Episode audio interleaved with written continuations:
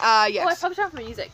Yeah. Fucking, okay. Oh my God. Hello, everyone. Is it? Okay, it's going. I can't see it. Yeah, no, it's going. Guess what? Your... People today. Sorry. Today we sorry. Have. Shush. Okay, guys. Go. Yes. Sorry. We have a special guest because we could, and yes. There's actually a reason. Okay, so last time we recorded it, we recorded 19 and 20, and recorded them on the same day, and I was like, we should. And, like, before that, I was like, we should do something special for episode 20. And we're doing something for 25. But I forgot that we were recording 20 that day. Yeah. So then I was like, wait, we can't do anything special for 20. And then I was like, I wanted to have a guest or something. So then I was like, well, we're going to get Eliza to come for 21. So this is our friend, Eliza Carter. Hey, guys. She used to be in our class. We're so cool. Is it the sound of her voice? So fucking cool. Okay. Hi. She's grand.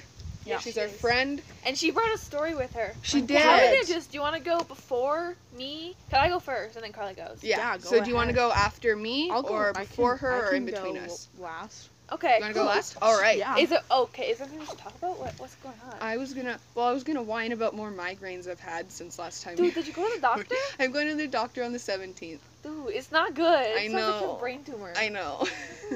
I got one. Okay, so I went camping on Labor Day weekend, and we drove out to wherever we were, and then we came back, and as soon as we entered the city, literally like half an hour later, I got a migraine. Oh. So like I'm pretty sure it's got something to do with like elevation. I don't know if we're high or low, but it's got something to do with that. We're probably really dry here. We're high, right? I think so. I don't fucking know. We're also really close to, like, the mountains and stuff, and, like, so it'd be, yeah, something right like there. Chinooks are coming through. Apparently, migraines are a thing that a lot of people here get. Really bad headaches for Chinooks. Mm-hmm. It's not migraine, but it's just bad Chinooks suck. Yeah. Okay. So yeah, I have a few talking points. All right. Just like I usually do at the beginning of every episode. I'm just... What are you doing? I don't know. Fuck. Okay. So, I want to mention again, and I will continue until justice is served, that Black lives still matter. And if you disagree, fuck yourself. People, the Black Lives Matter movement people, and everyone who supports it, we're still fighting. We're still going to protest. It is still an issue. It is not a trend. Yes, it is not just something you can hop on and then hop off again when it's not trendy anymore. It is a movement. We're not just complaining. This is an actual problem that needs to be fixed. So yeah. Also, people should be more aware of the concentration camps in China that the Chinese government is, because they passed the death toll of the Holocaust. Grand. Yeah. And they are actually, it's basically what was happening in Germany? Nazi Germany. Nazi, but it's happening in China to Muslim people instead of Jewish people. They are being forced to eat pork, which is against their religion. Oh my God. That's awful. Yes, and it is, so educate yourself on that and help if you can. There's always, like, petitions to sign. There's always petitions to sign, and we have links in our bio for petitions. We do? In our Instagram bio. No, we don't. Yeah, we do. You dumb bitch, you put them there. No, I didn't. Yeah. Did I? Yeah. Fuck. Anyway, there's that. And I tag the Instagram account that has links to petitions. Yeah, that's what I do. There's something that you can find petitions on. Yeah, it's and, a like, tag. And, like, do your own research. Like, look into this shit. Like, don't just take my word for it. Yeah. Yeah, it's not in our bio. It's in a different bio that I tag in our posts. Okay. What else? Same with everything that's going on in Beirut, which is where the big explosion was. Big boom. Yeah. Also remember that we've just passed 9/11. So. Yeah, which was also a really big thing. I think it's important to draw the fact that Trump is a dictator, and like he's actually a dictator, and he's actually taking away rights. And there were so many preventable deaths with coronavirus. So you know how many people died in 9/11? Times that by 48. That's how many preventable deaths there were. Oh my God. So there were like 3,000 people that died in 9/11? I'm so sorry, I really don't know. I truly do not know. But if you multiply what the death toll in 9/11 was by 48, you will get the number of preventable deaths, preventable ones, that have happened in the U.S. due to coronavirus. So, there's that. And, like, I get that Biden is not an ideal candidate either, but you gotta settle, dude. Like, other candidates aren't, even though like they're there and I wish they could win, logically they're not going to. It's literally either Trump or Biden, and I so much rather have Biden, even though I'm not even from America. Yeah. So anyway, just that. Well, even though we're Canadian, it still affects us. Yeah. Isn't he like a big environmentalist guy too? Biden? Yeah. I've heard that he's trying to stop like the pipeline or something. Yeah. Which is also important. Indigenous rights. This is okay. Don't even cannot. This is stolen land. I don't give a shit what you say. It was not conquered land. It's not settled land. It is stolen. The indigenous people of North America had complex ritual, like religions, communities, roads, maps, doctoring. They had their traditional medicines that and, like, worked. And we came over, killed them all, enslaved them, raped their women, and continue to do that. So we need to make amends. Also, did you know, if you are like, I don't want to live in stolen land, if you own your land, you can sell it back to the indigenous community. Like, if there's like a reserve or like, you can sell it back to them, so you pay taxes to them. So it's technically, you get to live on it, you do whatever the fuck you want. But you're like, you bought it. But it's their land now. Like, they actually, you sold it back to them. So look into that as well if you guys want to. Yeah. I don't own my house land. This, okay, so I don't know if this is, like, a thing that a lot of people do, but it fucking bothers me when, like, non-Indigenous people live on reserves. Yeah. That isn't, that, like, it was just their, like, decision to live there, and, like, not because their job is there. Yeah, Laurel work. Like, Laurel, or, like, I don't know what, but, like, it fucking bothers me so much. I'm like, get off their land. Yeah. You already... You already live on stolen land. Don't fucking go into their reserve and take that as well. Yeah. Also, people who live in the territories, like Inuit people, who have to pay an extraordinary amount of money for basic necessities. This is a problem we need to fix. Like, there was this tray, and it had, like, broccoli and carrots and hummus, and it was $70. Oh, my God. Like, a tray that probably here would be, like, 15 max. It was $70. Then that was taken 2 days ago. The picture of, like, the price tag. I'm sure everyone's seen, like, the picture with, like, it's like a jug of orange juice, and it's, like, $47. So. What are you doing? Who are you? Are you Caleb, or? We're being watched. Oh, get away with your crazy tooth. So it's important to recognize that, and we need to pay attention to that. Okay, sorry, I have one more thing. It is Suicide Prevention Month. Yes, I was going to say something. It is not September. Yeah, fuck no September. It's Suicide Prevention Month. If you want. It's important to recognize that mental health is a real thing that people struggle with. And... Eliza. Yeah! And it's not just something that is made up or they're doing for attention. It is something that is harmful, and it is an mental illness, and we need to provide support for people who that's the thing for, and they struggle with that. That's also another thing, Nunavut and the Northwest the colder places in the Northwest Territories and Yukon have really bad mental health care. They don't have access to things like that, so the suicide rate is really, really high. Yeah, and I saw this post where it was, like, suicidal versus...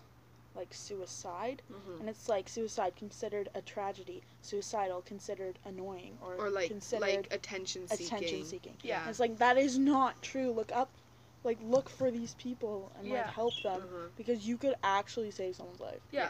And sometimes it's not enough to just take someone's word for what they're saying, because I understand that some people, they're actually good, and they're actually saying they're good, but if someone is... not acting, if you're like, are you okay, and they say they're okay but they're not acting okay, like, make sure you check in on them and be like, I know something's up, let's talk about it. Yeah. And sometimes people do not want to talk about it, and it's just like, I would much rather have you in my life. I would much rather listen to your problems than have you leave my life entirely. Yeah. Like, yeah.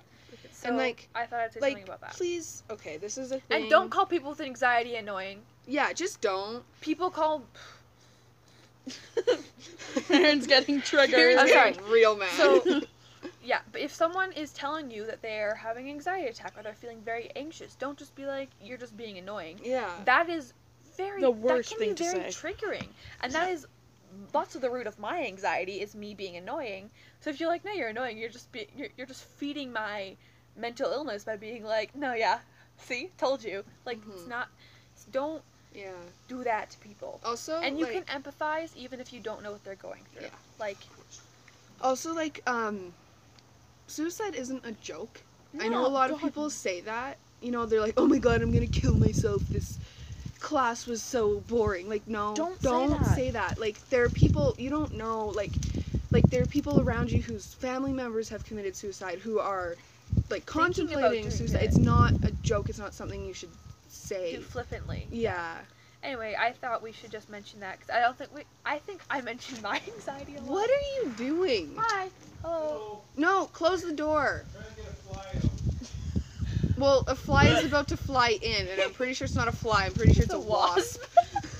So, good luck. I just thought that was important to say, and, yeah. Also, if it's not your Alright, there is a wasp in the house now. And good job, Dad. Come in? Yeah.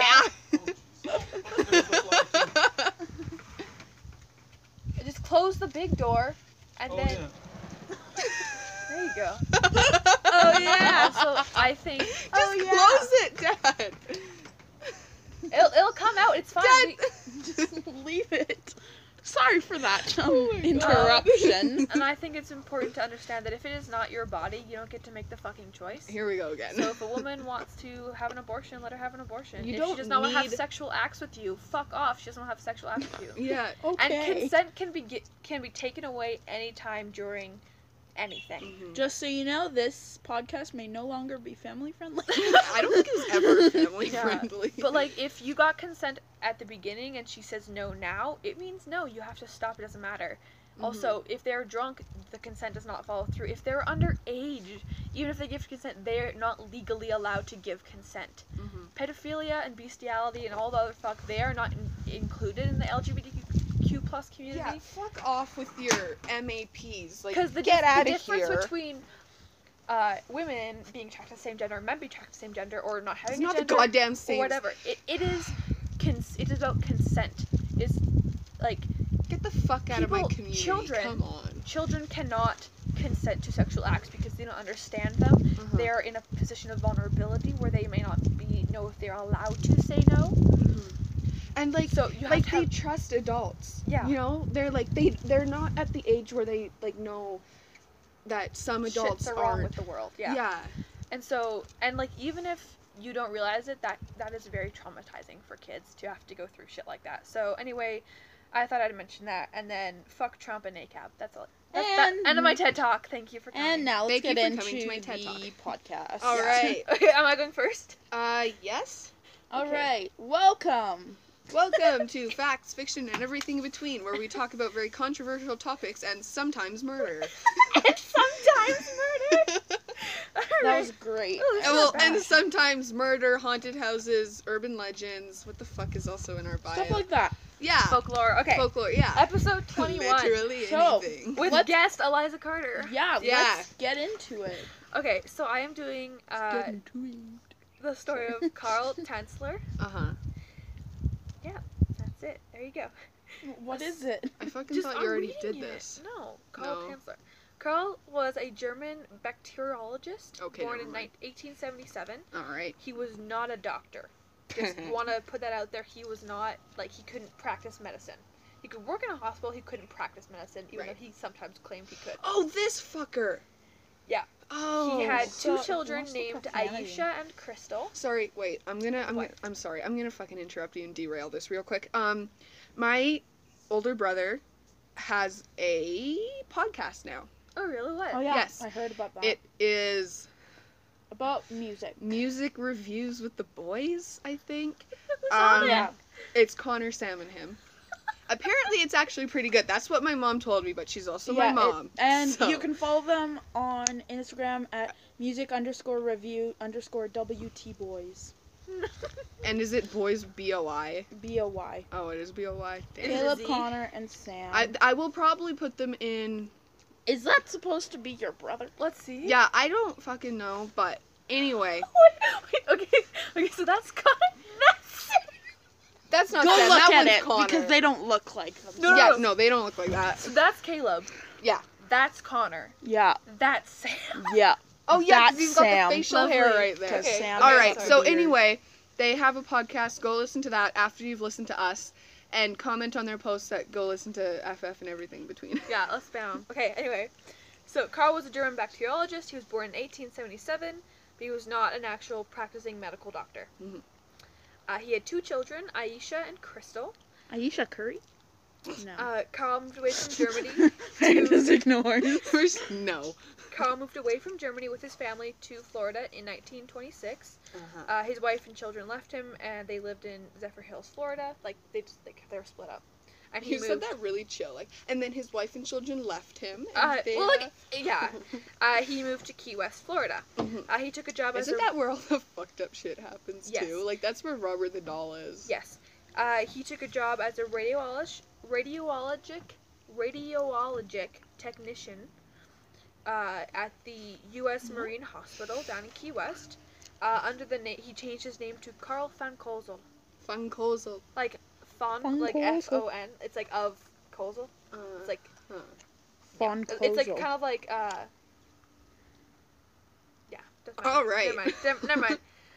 So when he moved to Florida, he started telling people like his friends that he had there, and like he was telling people he knew before, that as a child in Germany, he was visited by visions of a dead relative named Anna Constantia von Cosel. Nice name. I love Anna Constantia von Cosel. Von Cosel. Who showed him the face of his true love. Oh, good God. In dreams. It was an exotic, dark-haired woman. Exotic? Exotic. Like, not white, basically. Okay. 4 years after moving to Key West, he was still working at the hospital, Carl met Maria Elena... Maria Elena... Milagro de Hoyos. Jose? Maria Elena Milagro de Hoyos. Hoyos. How's this working out, Faeryn? Last name's Hoyos. Marina Hoyos. Hoyos. Marina Elena Hoyos. It literally sounds like you're trying to speak French. I'm sorry. Hoyos. Who was a 21-year-old Cuban-American woman who was brought into the hospital that Carl worked at by her mother. Carl recognized her from his vision. That's disgusting. By the way, he is like... Wait, so he was born in 1877, and the year right now is 1930, so he's in his 60s. Hold on. I'm gonna do this real... Give me a hot sec while I do math in the dust on this table. He's 53. Yes, he's 53, she's 21. Which is legal, but still kind of gross. Yeah. Her Wi-Fi sucks. Yeah, I know. So she was the daughter of a local cigar maker, and like she was kind of like well-known because he was like a well-known cigar maker, and she was considered a local beauty because she was very pretty. Cigar maker? Yeah. I'm sorry. She's Cuban. She had married a man 4 years earlier, but he had left her after she had a miscarriage with their child, which is sad, yeah. So sad. So unfortunately, she was very sick with tuberculosis, which at the time which was, like, very fatal. Like, they couldn't fix it. Right. Like some people, like, survived, but it was just, like, an off chance. Like, most people died. It was very fatal, and lots of her family had actually died from it already. That's really sad. Yeah. So, Carl decided to,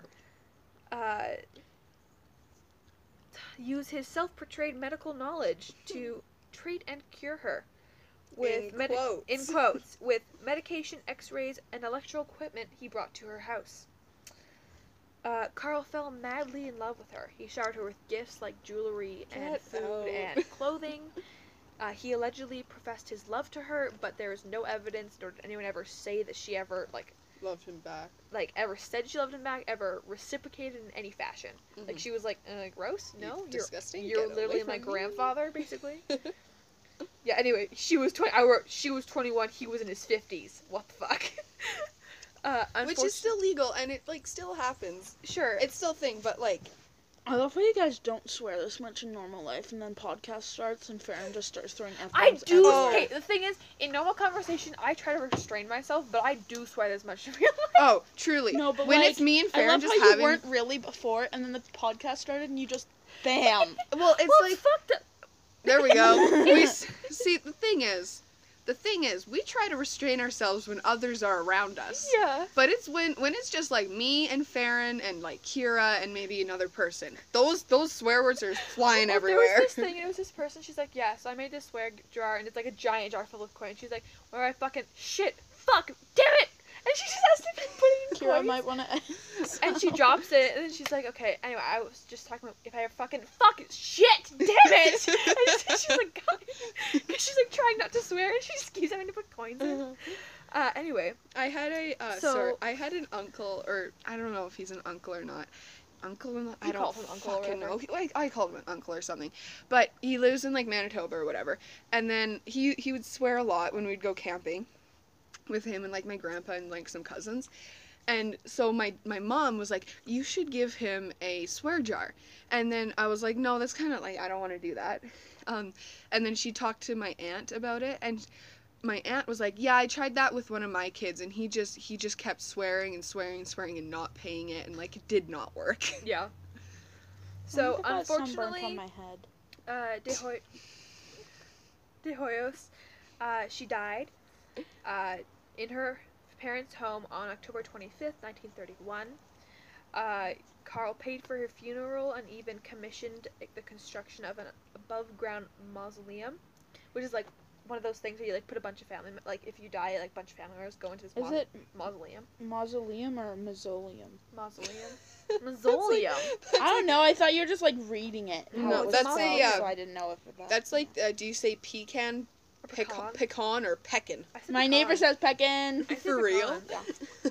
So it was in the Key West Cemetery, and he visited her every night for a year and a half. Ew. So one evening. Damn. In 1933, a year and a half after her death, she has been a dead body for a year and a half. She smells like ass. Carl probably came into the mausoleum, removed her body from her grave, and oh my God. Seriously? Brought it home in a toy wagon. Oh yeah, I guess Eliza hasn't heard this one. I've heard this one. Eliza hasn't. He said her spirit would come to him while he sat there, and asked him to take her body. Convenient, huh? I doubt that. He said that she would come out of her grave and sing for him for Spanish songs. Ew. So, Spanish. She has been dead for a year and a half, so her body is decomposing. That's so disgusting. Yeah. So, he decided that he knew what to do. He attached her bones together with coat hangers, so he, like, wired her bones together with, like, wire. Oh, that's gross. He removed her eyes and put in glass eyes. Ew. He replaced her skin with silk cloth soaked in plaster and wax. What? Ugh. So, yeah. So her scalp started to decompose as bodies do. So her hair was falling out. So he made a wig of her hair from her actual hair. That he had collected from her mother. Ew. He had asked her, like after she died, he was like, "Hey, can I have some of her hair?" And Mom goes, "Sure." Why? I'd say no, because I'd be like, "You creep." No. Yeah. Because like he paid for the funeral. I don't know why she was like, "Yeah," but like she did say yes, and she gave it to him willingly. Nice. Weird. Just that's her hair. A really weird. She might have been a sociopath as well. He filled her chest and abdomen cavities with rags to keep her original form. Ew, that is disgusting. So gross. Yeah, intact-ish. He dressed her in stockings, jewelry, and gloves. He kept her body in his bed. Like in the bed he slept in. But. Did he spoon her? I'm sorry. But he put up a curtain for privacy for her dead body. Okay. Oh, how polite. I'm glad you're so polite. He could have left her in her grave, but like, nah. Nope. Let's stuff you with rags and replace your skin with silk. After I've done all that shit, so obviously she smelled, because I wrote in all caps, she's a dead fucking body. Say it in the Megan voice. Oh my God, she smells like a dead fucking body. Honestly, he just has like a dead fucking body in his bed. What is this? Like a bitchy seventh grader voice. Like honestly, it's just funny. I think I'm being summoned. Give me a hot second. I heard. Okay. It's fine. Anyway, never mind. So she's a dead body, and she's been decomposing for a year and a half, so she stinks. Like, you know, dead body. So he used perfume, disinfectant, and preservative agents to cover up the odor of the corpse that he had in his bed. Yes.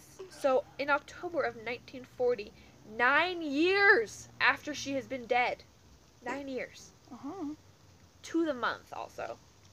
Maria's sister heard a rumor that Carl was sleeping with her sister's dead body. Still? Well, like, she didn't know. Yeah, but like he still is 9 years later. 9 years later. That's so, just like it. That body's gone now. It's 9 years like later, I was sick. 9 years later. 9 years ago, I was 6 years old. Me too. So that was a while ago. Long time ago. That's a long time. Yeah, a long time. What and the like hell, he's like that's over. She's like there's barely shit left. Like she's like literally smush. Like just saying like bodies decompose and they turn into like basically smush. So he's like. Tied her bones together, put like plaster all over her skin, and had like fake eyes and a wig. I'll show you a picture of her after she the rumor started because Carl was routinely buying women's clothing and perfume and stuff, and he stopped going to her gravesite, which he had went to every day for a year and a half. So well, you gotta. Keep and a boy had reportedly seen him dancing with a quote giant doll in his living room. Oh, that giant doll was a dead person. Yeah, that's not a doll, honey. So, her sister confronted him at his home and discovered what she thought was a life-size doll, her sister. Oh, my God. Like, she was like, oh, you just made a fucking doll. It's creepy as shit. So she called the police, because it's still creepy. Yeah, because it's her actual sister. So they seized the quote-unquote doll, which turned out to be her actual body. So they arrested and detained Carl. Good. He was found mentally... competent to stand trial. I don't know how. Wow. I really? Yeah. While on the stand, Carl claimed to have planned to have used an airship to take Maria's body into the stratosphere so the radiation from outer space could penetrate her tissue and give her body life again. This guy's Looney Tunes. She has fake glass eyes, a wig, she's stuffed full of rags. Her skin is fucking plaster. Like wait, so then what happened to the rest of her? So her skeleton. So it's like her skeleton inside or something. Yeah, probably. And like it's like decomposing slush in like side of the plaster. So disgusting. Don't say slush when you're referring to a dead human body. That's just that's just so gross. That's not okay. So the case was dropped because and he was released because the statute of limitations for grave robbing was expired. What? Wow. I don't know. What? So her body was examined by physicians and pathologists, like for an autopsy. Mm-hmm. That's not okay. It was put on. Okay, this is fucked up. It was put on display at the Dean Lopez Funeral Home and was viewed by almost 7,000 people. Why? Just put her back in her grave. That's so disrespectful. It's like reading Anne Frank's diary. Yeah. Like that's so like they just like went like oh look it's her dead body cool. Like that's really so just horrible. Anyway, there's that. Her body was eventually returned to Key West Cemetery. Mm-hmm. Her remains were buried in an unmarked grave at a secret location so Carl could not find her body. Nice. I don't like that. Yes. So the case got a ton of press, obviously, and actually the mood at the time towards Carl was sympathetic. Because people saw him as a eccentric romantic. And they were like, "Oh, how romantic! You took her dead body and made her into a doll." Are you kidding me? Yes. Yeah.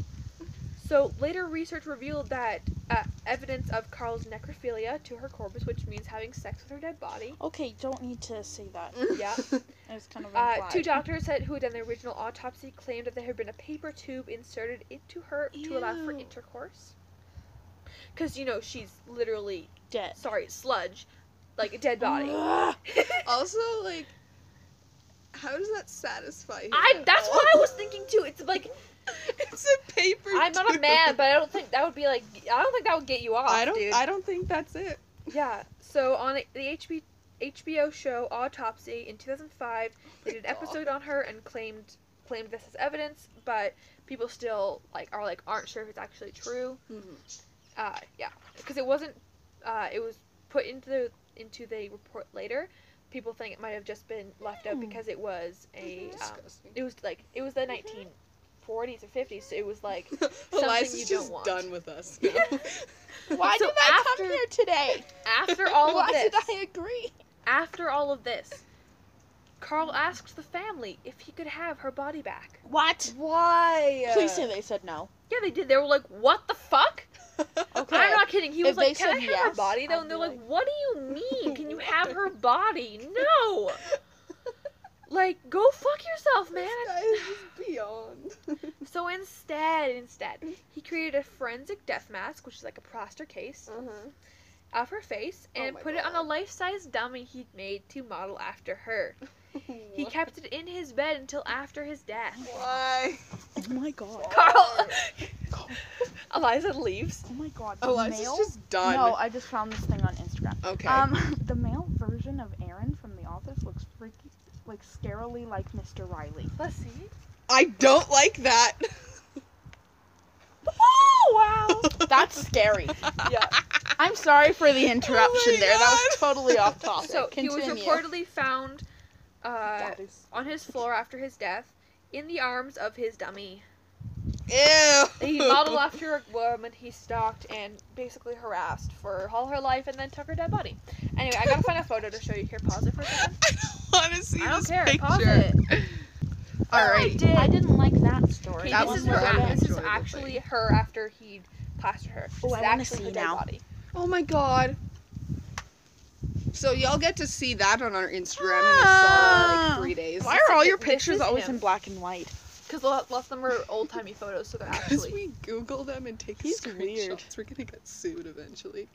Ew. That's him. What did she look like before she died? Oh, there she is. She was pretty. Oh, yeah. See? So this is what she looked like before her died, and then that's her after, and that's him. How did they think, oh, you have a doll of my sister, because that doesn't even look like her at all? Well, it's actually kind of true. Yeah. Yeah. Also, they're like, it kind of just looks like you, like, kind of fucking recreated, like, doesn't look real. And they're like, oh my god. Like, I don't want to do anything now. Okay, you can unpause it now. No, seeing that picture, that picture was gross. Oh, okay. Whose turn is it? Do you want to go or can I go? What do you want? All right. I don't know why that's going to be so long to spit out. Okay, I'll go. I need chocolate. Do you want to hear my thought process before I did this? Is yours a scary one? What? Fuck no, it's not. Okay. Carl's are just not. Like it's comedy. Not. It's not. But the thing is, it was like... Is it gross? Well, no, I was texting Faeryn on, like, Tuesday, and I was like, do you want to record on Friday? It's not Friday, it's Saturday. We fucked that one up pretty good. Yeah. But, sorry, guys.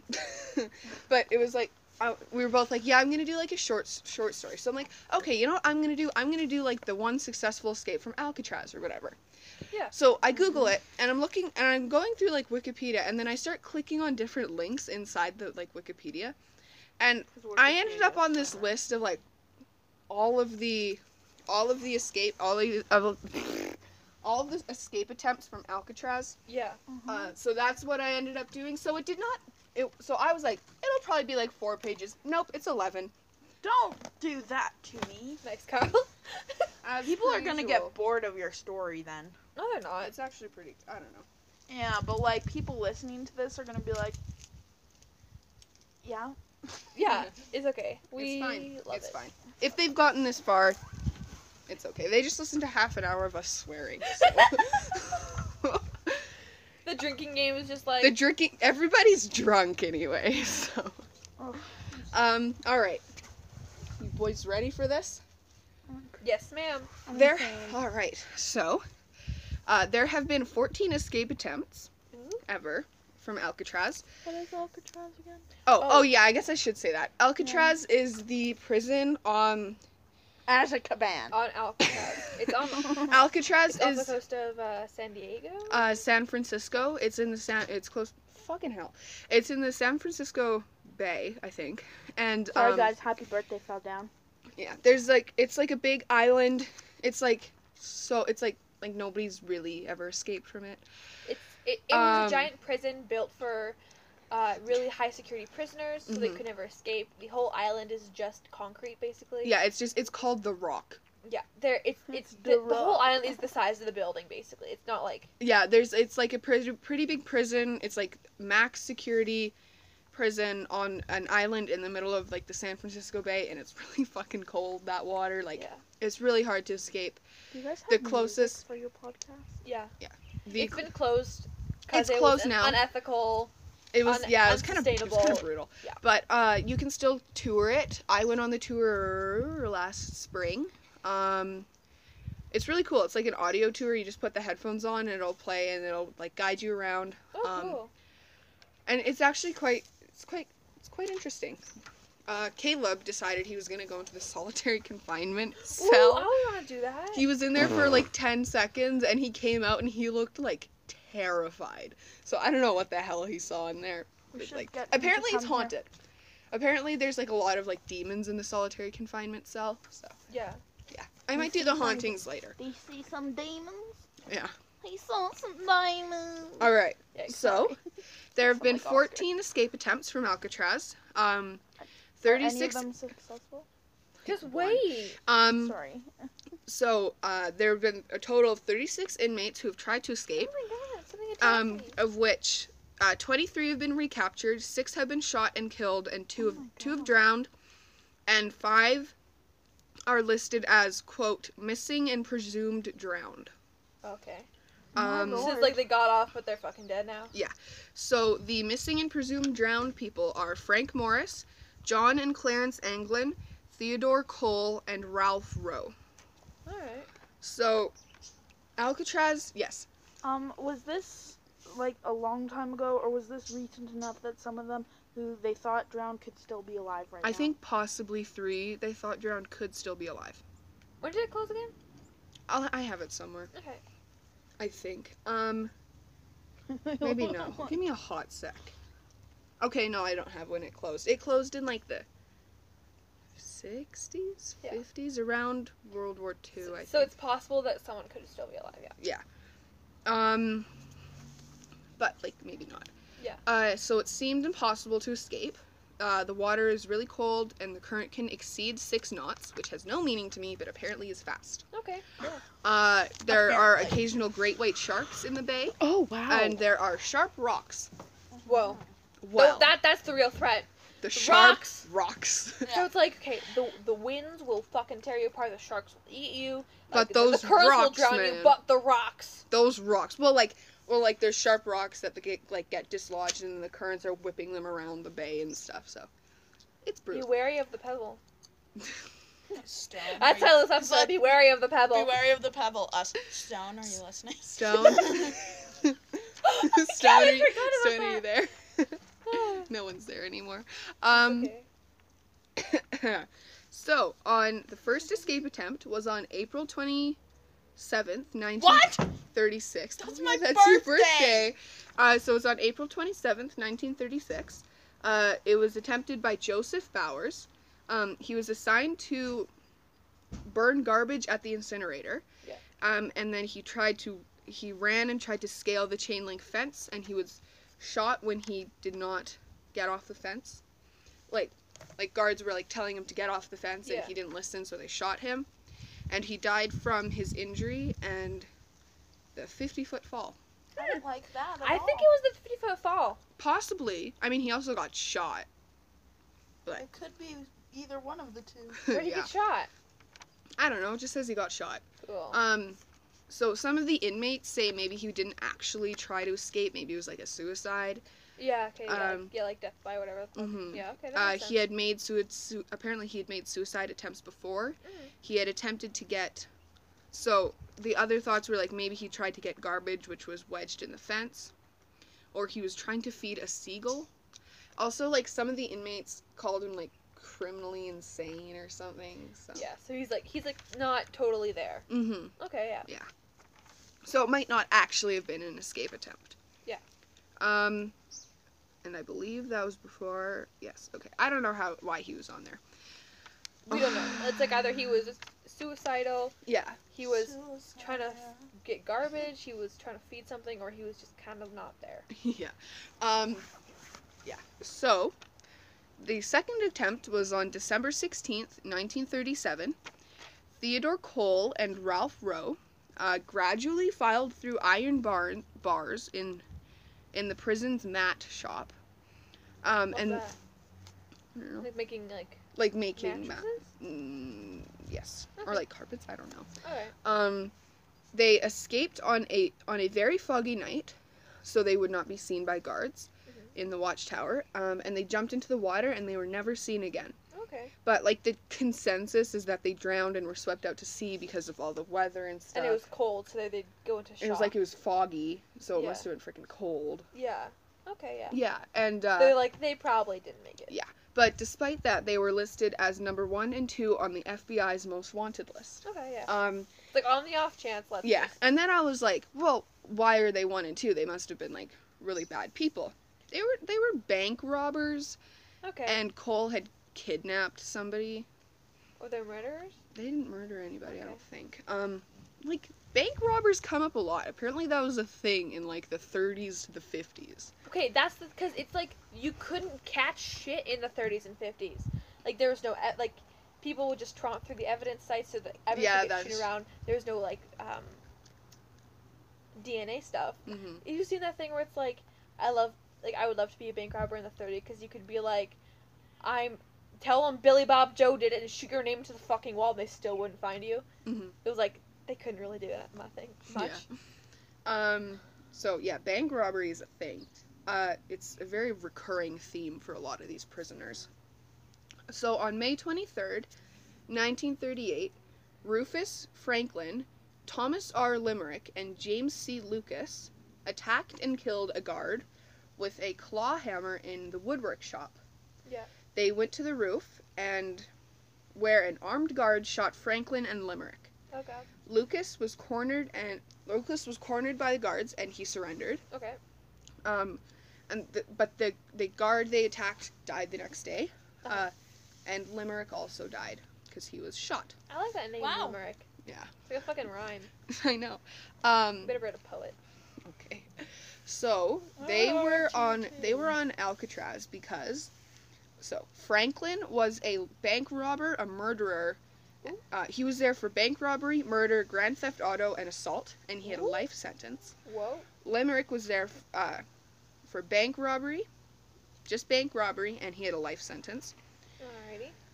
And Lucas was there for bank robbery and murder, and he had a life sentence. Yikes. Yeah. So it's basically mostly violent criminals. Yes. Yeah. Because even bank robbers are considered violent criminals because they have, like, the gun. And, like, yeah.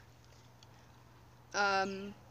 On January 13th, 1939, Arthur Barker, William Martin, Rufus McCain, Henry Young, possibly Henri, it's spelled the French way. Henri, yeah. Henri, and Dale Stamphill tried to escape.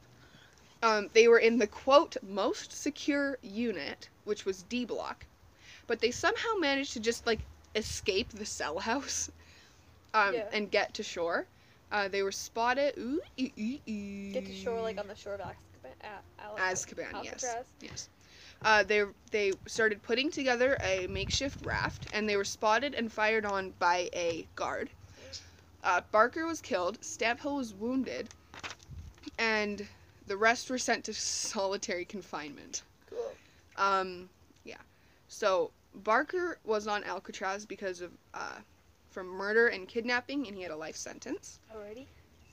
Young, was there for manslaughter and bank robbery, so 20 years. Next. McCain was there for kidnapping bank employees, and he was there for 99 years. William Martin was there, this is so funny to me, he was there for post office robbery, and he had a 25-year sentence. Nice. What? And Stamphill was there for bank robbery and kidnapping, and he had a life sentence. How dare he try to open my junk mail? You stole! How dare he? You stole my pictures from my grandma who sent them through the mail. It's like he stole a couple stamps or something, because it's post office, not mail. How dare he? Trying to steal my fucking 50-cent stamp. And then he goes for 25 years. Yeah, like he's like in the same group as murderers and bank robbers. I stole 2 stamps. Like, fucking life sentence, bitch. 25 years, but it's still a long time. It's like 90. I don't fucking know. Oh my God, I don't know. It's so funny to me. Okay. On May 21st, 1941, Joe Kretzer, Sam Shockley, Arnold Kyle, Lloyd Barkdoll were working in the Industries building when they, quote, jumped the guard on duty and tried to saw through the windows. But the bars on the windows were tool-proof, so that their plan just went to Nothing. It was just they like, did not think it let's through. Let's try fun. Yeah, they tried to, like, saw through the bars, but it's, like, tool-proof, so. Yeah. That plan didn't work out. Funny, why would they ever do that? Yeah. So they surrendered, but Kretzer and Shockley tried escaping again in the Battle of Alcatraz, which I will get to. Cool. So, Kretzer was there for bank robbery, escape, and murder, and he was there for life. Shockley was there for bank robbery, kidnapping, and first-degree murder, which happened in the Battle of Alcatraz, and he was there for life. And he died in a gas chamber. That's fun. Kyle was there for bank robbery, escape, second-degree murder, and he was there for life. Cool. And Barkdoll was there for bank robbery, and he was there for life. So, like, these bank robbery sentences are, like, all over the place. Because this guy up here, Henry Young, was there for manslaughter and bank robbery, and he only got 20 years. And this guy down here was there for just bank robbery, and he was there for life. So I thought maybe there was a race thing. Probably. They were both white, I'm pretty sure, though. There could also be something like, the level of, like aggression used. They used. Yeah, and, like, sometimes they kidnap. I don't know. This is just what I found. Hostages, yeah. Mm-hmm. So that might be it. But, I don't know. He was just there for robbing a couple banks, and he was there for life, so I don't fucking know. On September 15th, 1941... John Richard Bayless tried to escape. Yeah. He was on garbage detail, and he managed to elude the guards and reach the shore, wow, where he tried to swim to San Francisco, but gave up. I wonder, did he drown? And swam back. Oh. Wait, what? How far was he out? I don't know. It's like 1.5 miles, though. Well, but if he was like 1/2 mile there, I'd be like, fuck, I'm just gonna keep going. Yeah, that's true. I don't know, but he swam back. And he was there for bank robbery, which was a 25-year sentence. So, who the fuck knows? Yeah. On April 14th, 1943, James Borman, Harold Martin Brest, Floyd Garland Hamilton, Floyd Garland Hamilton and Fred John Hunter tried to tried to escape. So they cut through window bars in the building in the mat shop again. Mm-hmm. I don't know. Apparently that's a popular escape site. The mat shop. Where they assembled 4 cans for floating devices. So, they overpowered the guards, bound and gagged them, and escaped through the window. One of the guards got his whistle loose, and another guard managed to get his gag out of his mouth. And he blew the whistle to alert the tower guards to open fire on the prisoners. Okay. Wow. Yeah. Borman was hit. So they were in the water by now with these, like, cans to try to help them float. Yeah. So Borman was hit by a bullet, and he fell unconscious and was supported by Brest, who ended up getting picked up by a prison launch, and he let go of Borman, and Borman sank underwater, and his body was never recovered. Oh, so he drowned. He drowned. Hunter was injured, and he, like, gave up swimming and went back and, like, surrendered, I think. Yeah. Oh, psych! He went to a nearby cave, where he was found 2 hours later. He surrendered, and he surrendered. Guards assumed Hamilton had been hit by gunfire and sank, but he was actually hiding in the same cave as Hunter. Okay. And he was found 2 days later. He climbed up the cliff went through the same window and hid under a pile of material until he was found the next morning. So he went back? He went back into the prison. Okay, so he, like, wouldn't die or something? Yeah. Okay. So, Borman was there for bank robbery, and he had a 20-year sentence. Brest was there for bank robbery and kidnapping, and he had a life sentence plus 50 years. All right. Hamilton was there for bank robbery, and he had a 30-year sentence. And Hunter was there for harboring Alvin Old Creepy Carpus, who was a Canadian-born gangster and the leader of the Barker Carpus gang. Cool. And he led with Frank Barker and Arthur Doe Barker. Cool. Yeah, and Hunter was there for 25 years. On August 7th, 1943... What are you doing? Here, wait, okay. Pause it. Go. All right. So, On August 7th, 1943, Huron Ted Walters tried to escape. So he'd been noticing on weekends there were less guards on weekends. Fucking hell! Oh my god! I'm so sorry. So he noticed that on weekends there were less guards around, and their attention was mostly focused on the recreation yard. So he decided he was gonna slip. So he decided he was gonna try to escape on a weekend. So he slipped out of the New Industries building where he was doing laundry. And his plan was to cut through two fences, then swim to San Francisco. But the wire cutters he had failed him, so he decided to climb the fences, which like wasted a lot of his time. Yeah. So and he also ended up falling off the second fence, and he hurt his back. But he still tried to, he still managed to get to the shore, where he was picked up by Captain of the Guards Henry Weinhold and Associate Warden E.J. Miller. And he spent time in a prison hospital, and then he went to solitary confinement as a punishment for trying to escape. Lovely. He was in Alcatraz for robbery, assault, and auto theft, and he had a 30-year sentence. All right. Mm-hmm. I'm almost done. I am putting myself to sleep. Nope, I am not even close. Woo! I mean, if you want, we could take like a quick break and come back to it. No, we're good. Yeah. On July 31st, 1945, John K. Giles assembled a U.S. Army technical sergeant's uniform, parts which when he probably stole like one piece of the uniform at a time from like laundry. Mm-hmm. He boarded a ferry that provided government faculties access to the access to around San Francisco Bay.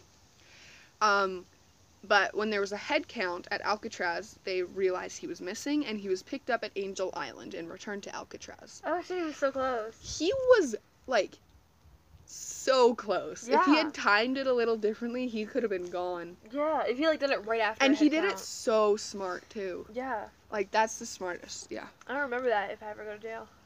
Yeah. Get a uniform. Mm-hmm. He was there for attempted robbery and was serving 25 years. Mm-hmm.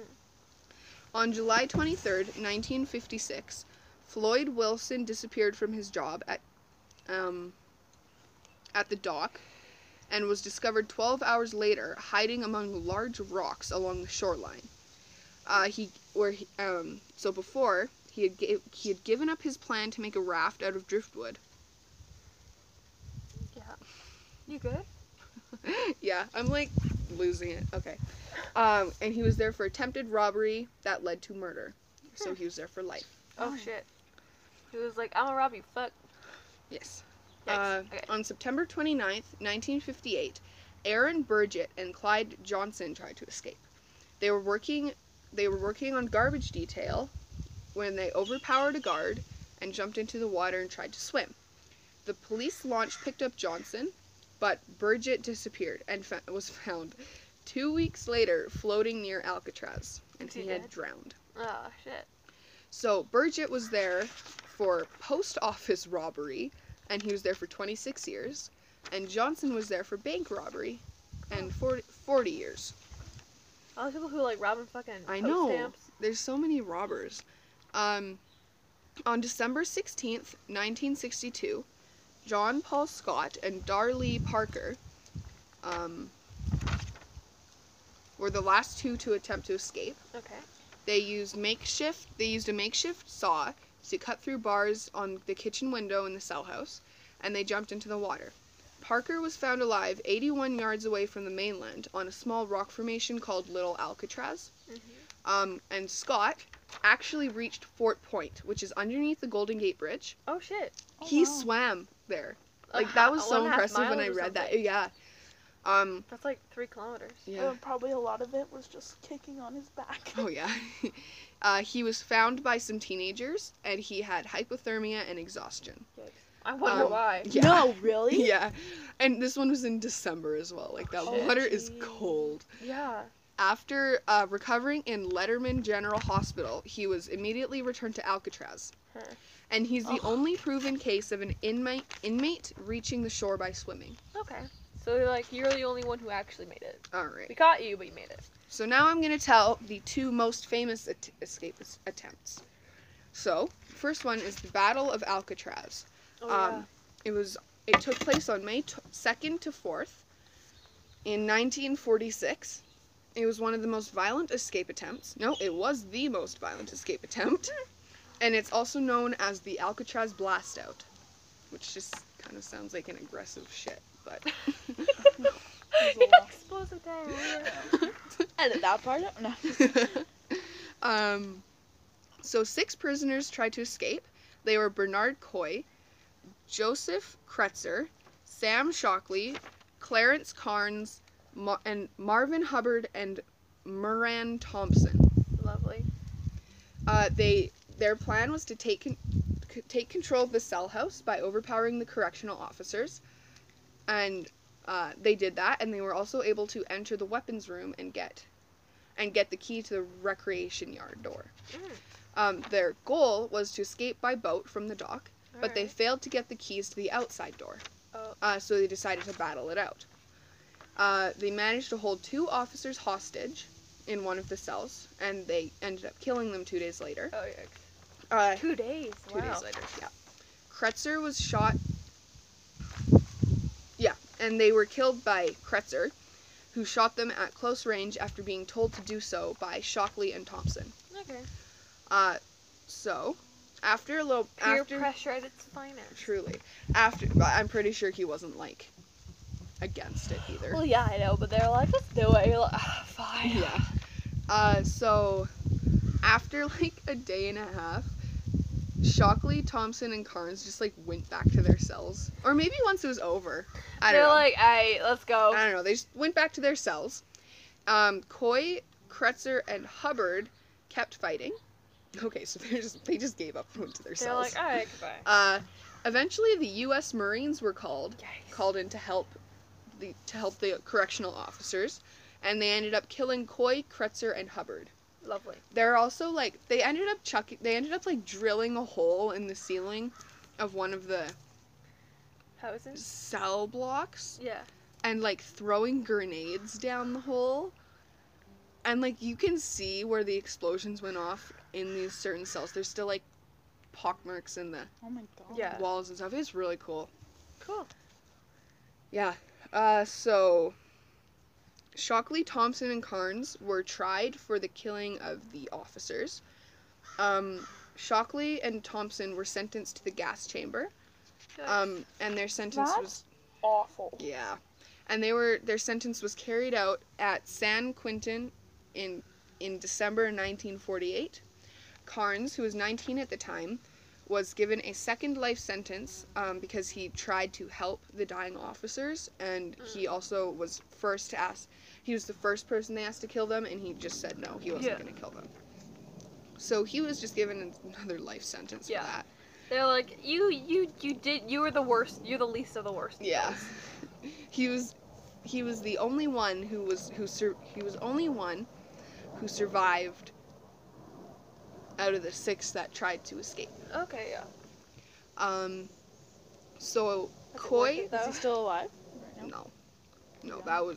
that was in, like, he was 19, and that was in 1946. So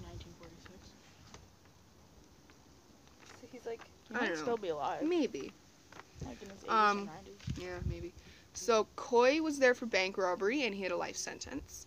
Kretzer was there for bank robbery and murder, and he had a life sentence. Lovely. Shockley was there for bank robbery and kidnapping, and he had a life sentence. Lovely. Carnes was there for kidnapping, robbery, and murder, and he had a life sentence. Wow. Yeah. This is a rap sheet. He was also 19. That's a rap sheet, dude. Like, Hubbard was there. Oh, this one's good. Hubbard was there for kidnapping, auto theft, and gun theft, and he was there for life. Beautiful. And Thompson was there for kidnapping and murder, and he was there for life. Lovely. At least consistent. They're all there together. Mm-hmm. You ain't going nowhere. All just life. We all can be friends. Yeah. Yeah. They're like, we're gonna die anyway. Might as well, right? Mm-hmm. So so this is the last one. This is the most famous escape. So, on June 11th, 1962, Frank Morris, John Anglin, and Clarence Anglin devised the most intricate plan ever. Okay. Now I need to hear. Yes. So they were in... This is hilarious to me. So they were in cell block B, which is designed... Which is the cell block for escapees. Mm-hmm. So people who had escaped from their first prison, been caught, and then they were put in this cell block. Yeah. And it's designed to keep them in. Yeah. But... Because the others weren't. Well, yeah. It was just, like, more heavy, though. Yeah. Because, like, you probably won't try to escape because, like, you might not, but you've tried to. There was, like, more patrol guards or something like that. But they had this one big-ass flaw. Behind the cell block, there was an unguarded 3-foot-wide utility corridor. Okay. So, Morris and the two Anglins decided they were going to chisel their way through the wall. So... because of, like, the moisture-damaged concrete around the air vent, it was possible easier for them to do so. Yeah.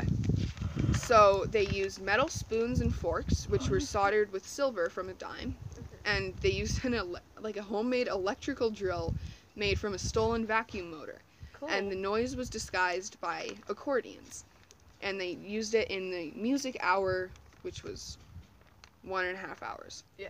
Music hour. Music. Welcome to jail. It's time for music hour. Yay! They concealed their progress by false walls. Oh, cool. And because it was, like, dark in that corner or whatever, it fooled the guards. Yeah, they didn't really care. They were like, cool, you look good, you good. Yeah. So, once their holes were big enough for them, they climbed up through the corridor, because there were, like, pipes on the walls. Yeah. They climbed up through the corridor and went through an air vent shaft large enough for a man. All right. They stole... Of course it is. I know, just for men. You know, women can't fit through that thing. But, you know, those men can. Well, of course they also make it big enough for humans to fit through. I know. Like, you're in jail. I know. Oh, that's a vibe. They used stolen... carborundum from wood from the workshop. Yikes. I don't know what that is. Me either. And which they used to remove rivets from the grill and substituted them with rivets made from soap. Is this story like your entire notebook? No. They were given over 50 rubber raincoats from other inmates to use to make a raft. Oh, wow. So, like, everybody was in on this, and they were like, I'm not going to try to escape because I think you can't, but you guys go right ahead and I will assist you. Yeah. Like, they're like, okay, if you can, fucking here, like power to you. Please, yeah. I ain't going to try, because... Yeah. Weird. So they used over 50 rubber raincoats from other inmates to make a raft, and they made it at the top of the cell block. Okay. Like, on the roof. Oh, wow. And they used sheets to hide them from the guards. Yeah. They made paper mache heads. Put in their beds. And they left them in their beds, so guards walking past would think they're still there. And they escaped through the vent into the roof and left Alcatraz. The FBI investigation... That was, like, intense. Mm-hmm. The FBI investigation was assisted by Alan West, who was also trying to escape with them, but couldn't fit through his hole and was left behind. Can you hear the small dick energy? I can. Sorry. I can. But that fucking sounds like a movie. It is. Like... They made a movie out of it. Yeah, it sounds like... Oh, you have to. Like a Mission Impossible movie. I know. It's, like, it's so just good. Just not in a good way. So, there was no evidence, they found no evidence pointing to whether or not they survived. Okay. The FBI investigation was closed in December 1979, so, like, over 10 years later. Yeah. Like, inconclusive, they're like, I don't know. Yeah, and the official report says they drowned because they had to swim 1.25 miles in 10 to 13 degrees Celsius water. They have a raft, too. Yes, they have a raft. Which is 50 to 55 degrees Fahrenheit for you Americans. Oh, yeah. Oh, yeah. I didn't even think... Do you guys have Americans who listen? Yeah. Whenever I talk to Americans, I always feel like I have to change it. Because I know what it is in Fahrenheit, but I don't know if they know what it is in Celsius. Mm-hmm. I don't know what it is in Fahrenheit. I don't know either. I know generally. I'm not like, it's exactly 3.55. I'm like, it's like around this temperature. Yeah. So, and the water also had, like, really strong currents. Yeah. So the U.S. Marshal Service file is still open. And Morris and Anglin and the Anglin brothers remain on its most wanted list. Cool. There is circumstantial evidence discovered in the early 2010s that suggests they did survive. Okay. The raft, apparently, this is all alleged, there was a raft discovered on Angel Island with footprints leading away from it, and a car was stolen that night, but that was not reported in the FBI file. So people think that this discovery was covered up by officials because they didn't want it to get out that people had actually escaped from Alcatraz. Okay, because it's supposed to be, like, the most secure place, and then we thought unescapable. Yeah. Relatives of the Anglin brothers said that in the mid-2010s, they had fled to Brazil. So those two brothers had fled to Brazil, and they sent them a picture of two people that could be them, and a facial recognition analyst said that the two men in the photo from 1975 could be the Anglin brothers. So they could be in Brazil. What about the other dude? I don't know. But they'd be dead now, wouldn't they? Probably. Probably now, but like then. That's fucking dope as shit. I know. I hope to be that. Is that your story? That is my story. That is the end of the escape attempts from Alcatraz. If I want to be that eccentric if I ever try to fucking escape from prison. I know. It's, like, such a good plan, though. It sounds like Mission Impossible, like, fucking escape from the prison. Yeah. Okay, we need to get Eliza's story done now. We're at an hour and 5 minutes. Hi, guys. Hi, guys. I'm Eliza. I'm a guest. Yay. Alrighty. And now that I have put everybody to sleep with my recital of facts, Eliza will creep everybody out. Yeah, I've got a creepy story that's not that old. So... I know it's on your phone. Is it on your phone? Well, I did it on my computer, but apparently they go over, so I'm going to just use my phone. No, this is too small. That's what I was gonna say. Like, I used to try and do it on my iPad, and it was still too. I was like, nah, yeah, I can't. Okay, here we go. Gotta write it down. So, my story is about the death of Elisa Lam. I think that's how you say it. How's it spelled? Like E-L-I-S-A. She's in the Seashell Hotel. No. The Seashell? What's it called? Cecil. Cecil. Cecil. That's what it's called. Let me tell the story, Faeryn. Anyway. Both of us know this story. So, Elisa Lam was last seen on January 31st, 2013. Okay. Oh, dang. So not long ago. Yeah. In the lobby of the Cecil Hotel in downtown Los Angeles. And she's vacationing through the West Coast, documenting the trip on her blog. Like, she had this blog thing. Mm-hmm. And then she would check in with her parents, like, every single day. But then on that day, January 31st, 2013, the calls stopped. Alright. And Lam had vanished. Oh, dang. Fuck. So soon the police were involved and her parents arrived to help with the search. Mm-hmm. They had nothing. They couldn't find anything. Not at first. So they had nothing to go off of. Uh-huh. So that February... LAPD released elevator surveillance footage of Lam before her disappearance. You can find this video.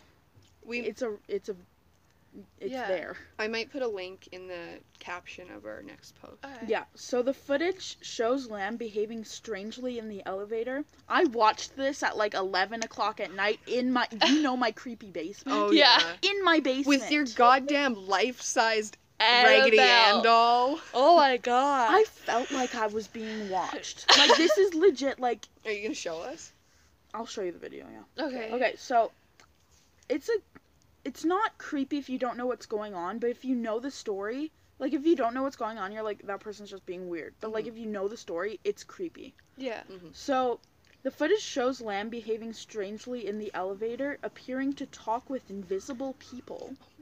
peering around the corner of the door and crouching in the corner and opening and closing the door, and then at one point she also like stands and like pushes herself into the corner. Really? Okay. Oh my God, it's creepy.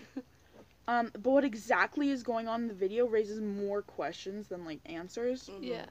Theories range from psychotic episodes to demonic possession to unknown assailants just out of the camera's view. Okay. It's like people that you like just can't barely see. But like you're not. It's not like that's just what people think. Yeah. Mm-hmm. So around that time, like when that happened, hotel guys started reporting weird things happening with the Cecil Hotel water supply. And the CNN reported that there was this girl named Sabina Bao, and she said the shower was awful. She spent 8 days there during the investigation, and she said when you turned on the tap, when you turned the tap on, the water was coming black first for 2 seconds, and then it was going back to normal. The tap water tasted horrible, she said. It had a very funny, sweety, disgusting taste. Gross. And she said it's a strange taste, I can barely describe it. But for a week, they had never complained. They never thought anything of it. They're like, it's just a crappy hotel. Yeah. And she said, we thought it was just the way it was here. So then on the morning of February 19th, a hotel employee climbed to the roof and used a ladder to investigate the hotel's water storage tanks. Because, like, the water was weird. Yeah. That's where the authorities found the decomposing naked body of Lam, whose personal items were found nearby. Yikes. After an autopsy, her death was labeled accidental. And NBC Los Angeles reported at the time about the strange circumstances in the hotel's past. So, the tank has a metal latch that can be opened, but the authorities said access to the roof is secured with an alarm and lock. Oh my god. Yeah. How the hell did she get up there then? Yeah, so how did she get up there? And this hotel was the same hotel that the single room occupancy hotel has an unusual history. So it's the same hotel that Night Stalker Richard Ramirez, who was found guilty of 14 slayings in the 1980s, lived on the 14th floor for several months in 1985. Good God. And the international serial killer Jack Unterweger is suspected of murdering 3 prostitutes during the time he lived there in 1991. Oh my God. He killed himself in jail in 1994. Lovely. And in 1962, a female occupant jumped out one of the hotel's windows, killing herself and a pedestrian on whom she landed. Oh my good God. And that's the story. Fuck. So, it was impossible to get onto the roof without setting off an alarm, and yet they found her body naked in the water tank. And that's why the water was so gross, because she was in there. Because it hurt decomposing body. Like, and, like, it's so disgusting because, you know, there's, like, people describe the smell of decomposing bodies as kind of a sweet smell. Also, and then you think back to, like... Bodies decompose faster in water, too. And, like, you think back to the description of that woman with, like, the taste of the water and it's sweet. Literally, in the video, you see her, and, like, she's not acting normal. Can you show us the video? I will in a second. I'm going to explain it, though. Okay. So, what happens is, like, the door will open, and she'd go like this and be like... And they'd come back inside, and then she'd go to the numbers and go like this. Like squat down. And then in the corner by the door, she went and she'd go... Like, oh press herself up against the wall. So it was weird. It's creepy. I'll show you the video. People thought that she was playing the elevator game. Which Carly... That's weird. Give me a hot second. I can probably figure out... Like, mostly confirmed. I don't know which episode it was, like, but I did cover the elevator game. And it's like... It's like takes you to another... Yeah. I also heard she had, like, a history of mental illness, where, like, she had... I also have another story if you want to hear another one. Oh, yeah, sure. Okay, so this one, because both of my stories are, like, short. Yeah, so that was kind of short, yeah. So, the next one was called A Deadly Exorcism. So, in August 2016... Oh, my God.